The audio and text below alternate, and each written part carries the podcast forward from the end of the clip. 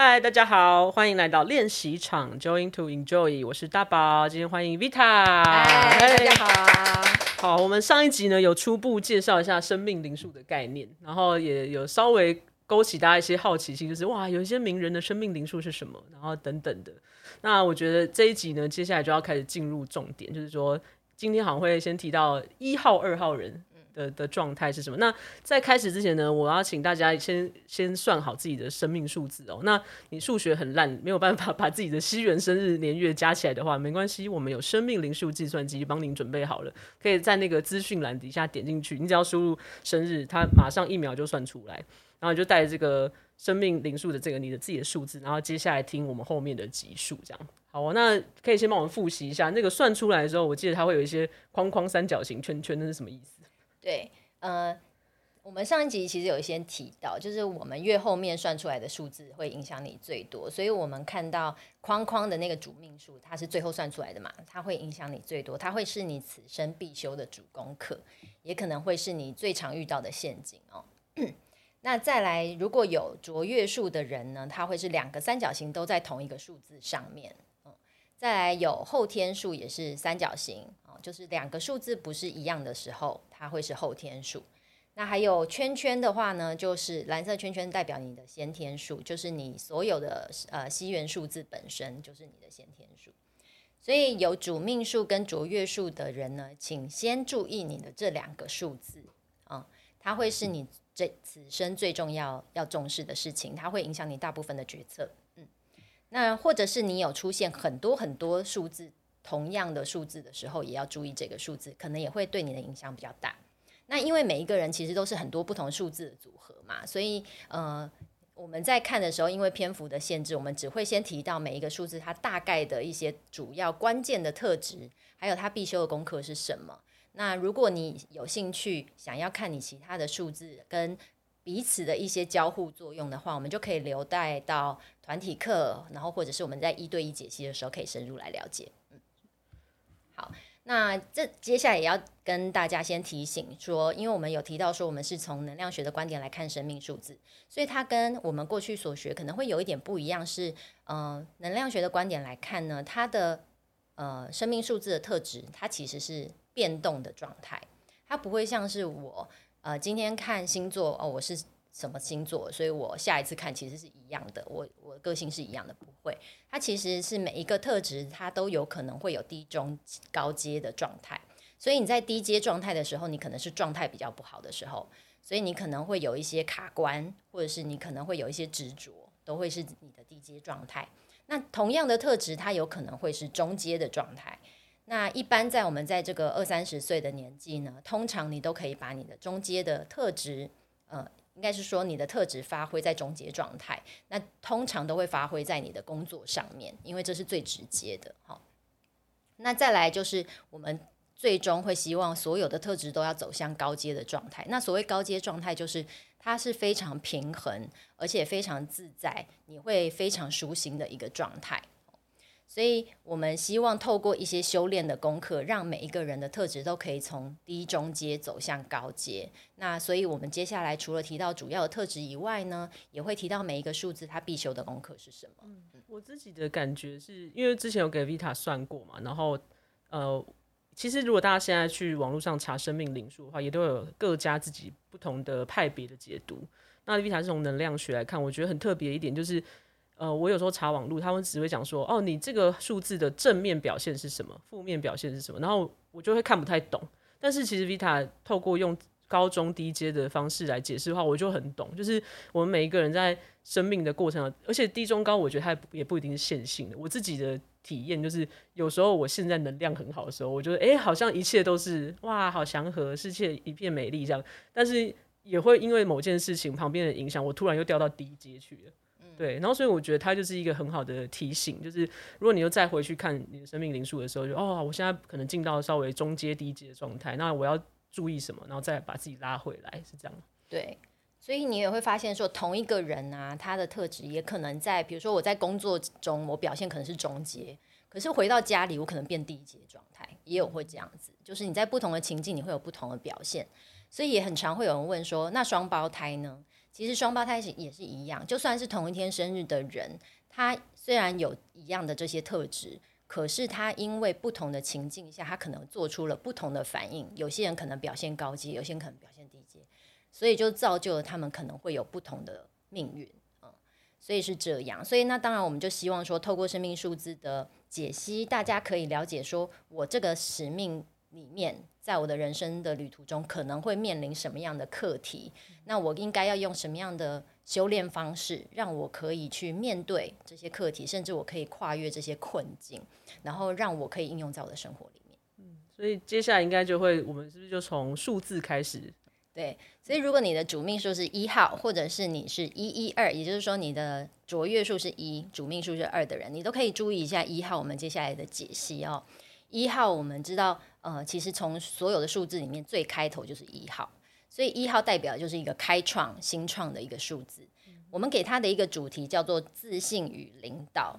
那意思就是说，其实他可以领导大家去做某件事情，或者是开创某些事情，他对人的影响力是很强的。所以他的主要特质呢，是他自己很重要，就是他凡事会以自己为出发，所以他会想说这件事我该怎么做。所以他非常的有主见，很有想法，他是脑子一会一直转不停的人。没错，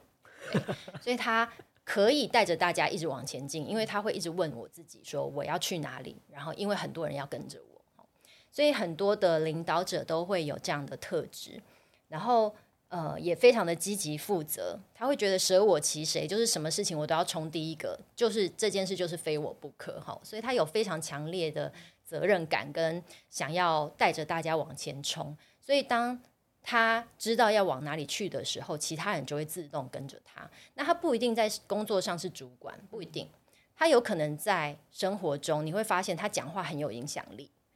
就是。他不一定是真的表面上是领导大家的人，但是他不自觉的在他的家庭中，在他的生活朋友当中，他可能讲一句话，就会大家都会说好好好，我们一起去这样子。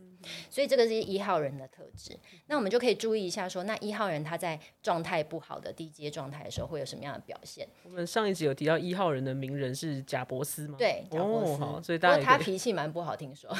所以可以看低阶状态他有没有很多？对，那。第一阶状态其实就是因为他很希望自己被看见，哈，因为他的凡事都是以自己为出发，所以他可能非常的自大，也可能同时非常自卑哦，这是有可能同时发生的。所以他自尊心很强，不服输哦，然后呃也不想要被命令，他不想要被领导，简单来说是这样，所以他也很容易会忽略他人的感觉，比较缺乏同情心。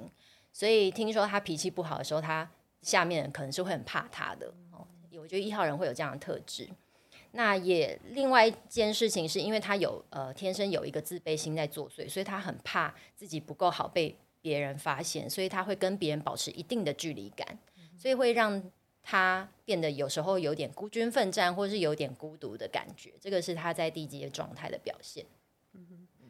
所以我们要怎么建议一号人要怎么去修炼自己的功课呢？所以他必须要修的事情，就是要同时看见自己跟别人的价值都很重要。嗯，所以他一方面要肯定自己，要建立自信；另外一方面也要肯定别人。所以他第一件事情就是要修，不要评断别人啊，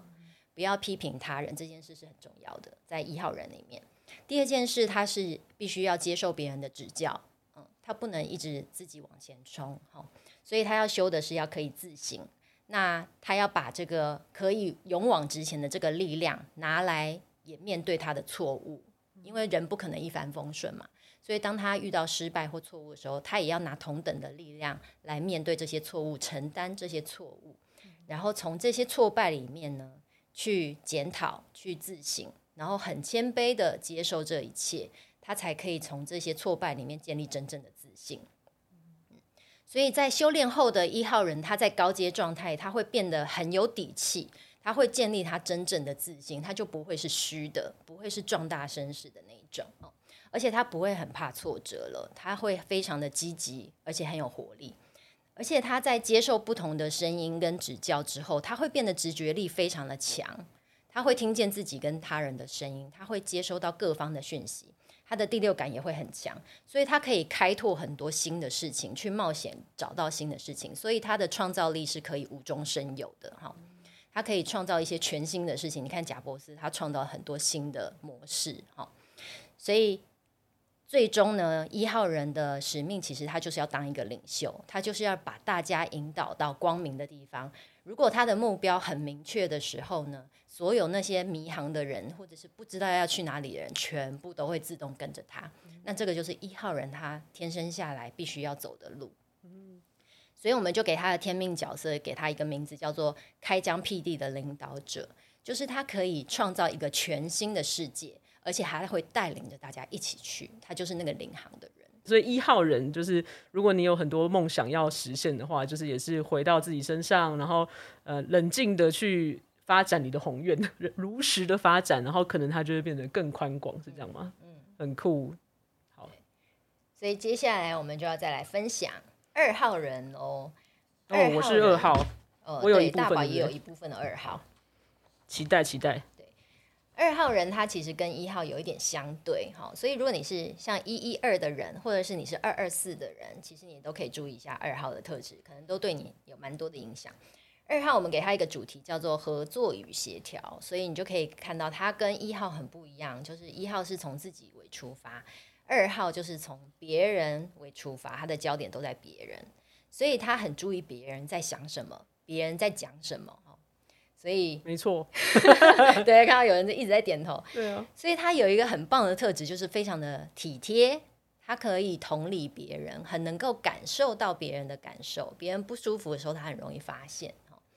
但是他同时也会耳根子比较软啊，很容易听别人的意见，这样子。没错，以前我记得大家在公司团购的时候，然后每次只要有人说现在还差一个，那我就嗯好，我我可以，然后自己可能也不一定有那么想要，但是就嗯加一加一就跟一下这样，但是就烂好人啊，就长大以后才发现，哎、欸，好像不行，好像不能直接就这样这么烂好人下去这样。对，所以二号就是一个很好相处的对象，就是在团体中你就会发现他是一个很和谐的存在，这样。嗯，所以他很适合做合作的工作，团队合作的事情。然后他也会很在意，说我这我要怎么让这个团队的气氛很和谐、很开心，或者是至少不要有人僵住这样子，他就会很在意那个点哈。所以他也不适合一一个人自己工作，他会觉得很无聊、没事做哈。就是我需要有人聊天这样子，然后或者是。他的工作如果是自己可以完成，从头到尾一条龙都不需要跟别人沟通，这样也不行。他就会觉得我我我好像我好像全身不舒服这样，他一定要找人聊天。所以他在低阶的表现呢，就会是比较不会独处，因为人难免会有独处的时候嘛。他就是想要找人陪。这种人，然后或者是呃，也比较缺乏责任感，他会希望说别人跟我一起，我依附在别人身上就好，或者是前面有一个一号人，我就跟着他就好了。就是他比较不想要负责任，然后同时因为他很敏感，他会感觉到大家的状态，所以他有时候会发现他比较拘泥在小节，就忽略其他更重要的事情。这样，然后刚刚也有大宝也有说嘛，就是比较没有主见的时候，你就会变成烂好人哦，或者是因为。妥协了以后，内在会产生一些冲突跟矛盾。就是我自己其实好，我我其实也有想法，可是，嗯，我我我好像为了配合别人，我就妥协了。或者是因为很想要管别人的事情，有时候变得太鸡婆，反而会造成一些冲突啦，然后让他自己惹祸上身。这个是比较低阶的表现。那我们也会看到另外一种二号人，就是因为他很喜欢跟别人相处，然后很喜欢在意别人的状态，所以。当他跟别人很和谐的时候，当然是好。但是另外一种状态就是，如果因为这样跟人际相处上受伤了，或者是被伤害了，他反而会把自己的门关得很紧，他反而会变得很冷漠、很封闭，然后不想要付出，也不想要跟别人合作，他就会变成另外一种极端。哦，所以这个是很大。对，这个是在低阶状态的时候，我们会有比较两极化的表现。所以每一个数字都可能会有这种。呃，两极化的可可能性，对，像一号可能就是过于自大，或是过于自卑嘛，嗯、都有可能。所以在我们刚刚说低阶的时候，都会比较两极，然后在高阶的时候，就是比较中庸、比较平衡自在的一个状态。嗯，所以我们这里给二号人的一些提醒，就是你要修炼的功课是什么呢？就是要修可以独处，不依赖别人，这件事是很需要练习的。然后你要练习不要靠别人才能得到快乐。那我觉得这个是很多二号人应该要修的功课，因为二号人都会把快乐建筑在别人应该要对我怎么样之后，我才要快乐。好，这件事上面。那另外是你要活出你自己，因为二号人有时候耳根子太软，或者是太听信别人的意见呐、啊，就会没有自己的意见。那你要去创造大家都可以共共好双赢的局面，而不是你自己委曲求全。那这样子其实是走向不太好的状态。那另外就是因为二号人很容易受外在环境的影响，所以一定要注意的是要慎选你的所处的环境，包括你的交友环境，或者是你的工作的生活环境，都是你要注意你身边的人是不是能够帮助你的人啊，或还是带你一起沉沦的人，这样就要很小心。好，所以在修炼后的中中高阶的状态的二号人呢，就是他可以独处了之后，就会变成。从我想要别人所从那边索取爱的人，会变成我愿意付出，因为我不会害怕，我不会害怕付出以后被伤害了。嗯、那另外一个是因为他很了解别人在想什么，所以他是很能够洞悉人性的人，他很能够观察的入围、察言观色，知道别人在想什么的人，所以这种人就会变成沟通跟协调的高手。嗯、所以他在协商事情的时候，他会变得很强。他不一定是像三号人，我们刚刚有上一集有提到，他可能是用言语表达去影响别人。但是二号人他不一定是用言语哦，他可能就是在你身边陪伴你，可能也是一种支持哦。所以二号人他可以把一个气氛弄得很和谐，或是把人搞定，是这样子。然后也是在团队里面。你要发现一个团队要很有向心力，或是大家彼此感情很好，一定要有二号人的存在，因为二号人就会是团队里面很好的粘合大家的那个人。所以我们给他一个天命角色的命名，就是关系的平衡协调者。这样，我自己我自己的经验，呃，我的本命数是五号，然后但是我有二，所以我应该也会有些二号的特质嘛，是这样看。然后我自己的早年经验，比如学生时期，我就一定要玩社团，然后什么。比如大学参加吉他社，那根本就是吉他系，就是没有在念念书了，就是 哦社团玩到底这样，然后一定是社团活动最后一个走的，对，就是那但是到后来第一个工作的时候，突然变成我要一个人工作的时候，我就超级不习惯的，我就想说天哪，也太孤单了吧，我我可以跟谁讨论，都没有人可以跟我讨论，就觉得自己就委屈巴巴这样子，然后。到一直到长大一点，到呃可能三十岁 还是之后哦，然后我才觉得，哎、欸，其实也可以开始一个人做决断。可是当然我的工作都一直是团体的啦，嗯、对啊，所以我很真的很需要团体一起想事情，然后一起完成事情的时候，那个爽度是最高的。对对，所以就是我们要活出自己，因为二号也就是很很忽略自己的声音啦，嗯、就是很常会呃忘记这件事情。所以，当那个委屈感，其实如果你当下没有发现，它其实慢慢会累积的。你那个不舒服会是会是慢慢堆叠上去的，但是你不知道为什么。嗯，所以这件事一定要很注意。所以一号跟二号人，就是一号就是比较先天生就比较会从自己的感官出发，就哎、欸，我知道我想要干嘛。对。然后二号人刚好就是一个哦，你你想要干嘛？好，我跟你去做，是这样，所以蛮好搭配的。对。但是就是那个一号也要很自己也要很小心，不要太。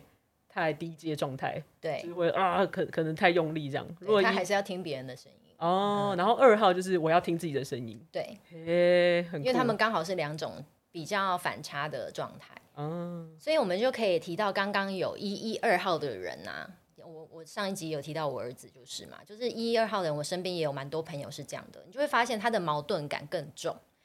就是他又想要彰显自己的价值，又想要大家听我的。但是他又想要配合别人，哦，很在意说这样到底行不行？对，他又很怕别人会不会觉得我怎么样？哈，这种就是他的内在矛盾跟冲突会比一般的二号人更强烈。嗯，所以一一二号人他等于有两种功课都要修，他一定要在这中间取得平衡。哦，好，那这所以这样子要哦，可能怎么修就要自己再找工具。对，所以像刚刚提到的一号的功课、二号的功课，其实都要修。哦，了解。因为你可能在不同的时间点，你都会有展现你不同的状态。嗯，那像比如说我我们的呃，我们是一九八，比如说像我是一九八一，对，这样子也是有一有出现，但是它比较影响没有那么没有那么大哦。OK，因为它在你的先天数出现嘛，所以先天数的影响力是稍微比较小。哦、而且我们看到，其实我们上一个世纪 出生的人其实都有一嘛。哦，我们是上一个世纪出生的，我们是上一个世纪出生的人，一九多少的人，其实一定都会有一个一。嗯、所以你在普遍的社会大众里面，你的这个一的表现并没有那么突出，因为大家都有。嗯很酷，所以两千年后出生的小孩是不是二就会比较多？没错，就是两千年后出生，你就会发现他大家都有二，嗯，所以你会发现在上一个世代的人，他们自己开创或是自己要走出一些事情的时候比较容易，但是在这个世代的人，二开头以后出生的人，你会发现他们要做事情是群体一起，哦，好酷哦，哦，而且透过网络，对，所以他们也会比较依赖。别人比较依赖网络，或者是依赖其他的东西来靠帮助这帮助自己完成某些事情，他们就不会自己独立完成。所以这也是上个世纪跟这个世纪以大方向来说的差异。当然还是要看详细每一个人的数字的差异，但是你可以发现说，以上一个世纪跟这个世纪的人来说，我们就有根本上就有一些基本的不同。对啊，太酷了！对，所以我们如果回到练，今天听的是一号跟二号人嘛，那我们回到练习场的这个小小的概念，就是我们希望在这个就算是空中的这个 podcast 给大家一些知识分享，也希望有点小小的练习。那你会给一号、二号人什么样的一些可以做的日常练习？嗯，好啊，我们来分享一下，就是你可以先试试看，你在听这个课程的当下，你可以先写下你现在生活中最常互动的三个人。是谁？那你可以先暂停课程，写完以后我们再继续。嗯好，假设你写完了呢，我们接下来你就看，如果你是一号多的人，或者是二号多的人，我们会有一些不同的练习。那如果你是一一二的人，你可以两个练习都看。那当然，其他没有的人，你也可以两个练习都试试看。哈，第一个，如果你是一号人，或者是一号比较多的人呢，你可以试着想想看。你要怎么发挥你的影响力？因为一号很有影响力嘛，你怎么发挥你的影响力？分别让这三个人跟你一起变好，或者是你可以带他们去哪里？然后或者是让你们彼此的互动变好，不一定是你们要你要带他去哪里，有可能是你们一起做什么事情让你们的关系变好。那如果你想到的话，你可以先写下来。好，如果你是二号。人，或者是你是二号比较多的人，你可以想想看，说，诶，这三个人跟你的相处状态是让你变更好，还是向下沉沦呢？还是持平也可以哈？你可以想一下，那有没有人是让你的状态是提升的？比如说，呃，我从以前认识他到现在，我从以前到现在越变越好。我知道我跟他相处中间，我会越变越好的人有没有？哈。如果是有的话，你可以跟他增加更多良好的互动，然后或者是有谁让你的状态是越来越不好的？我好像跟他在一起的时候，我就会变得很不像我自己，或者是一直处于低阶状态，有可能哦。有时候也会发生在比如说你的伴侣身上，或者是你的家人身上，是有可能的。但是要记得，这几个人都是你此生的必修功课，你是不能逃避的啊。所以，好。所以，我们不是 要呃离开他，不是，除非他是你的朋友，也许你可以远离他。但是，如果是你的家人跟伴侣的话，你是没有办法逃避的时候，你可以先想想看，有什么样的方式可以让你们的关系是好转转好的，你们会有良好的互动。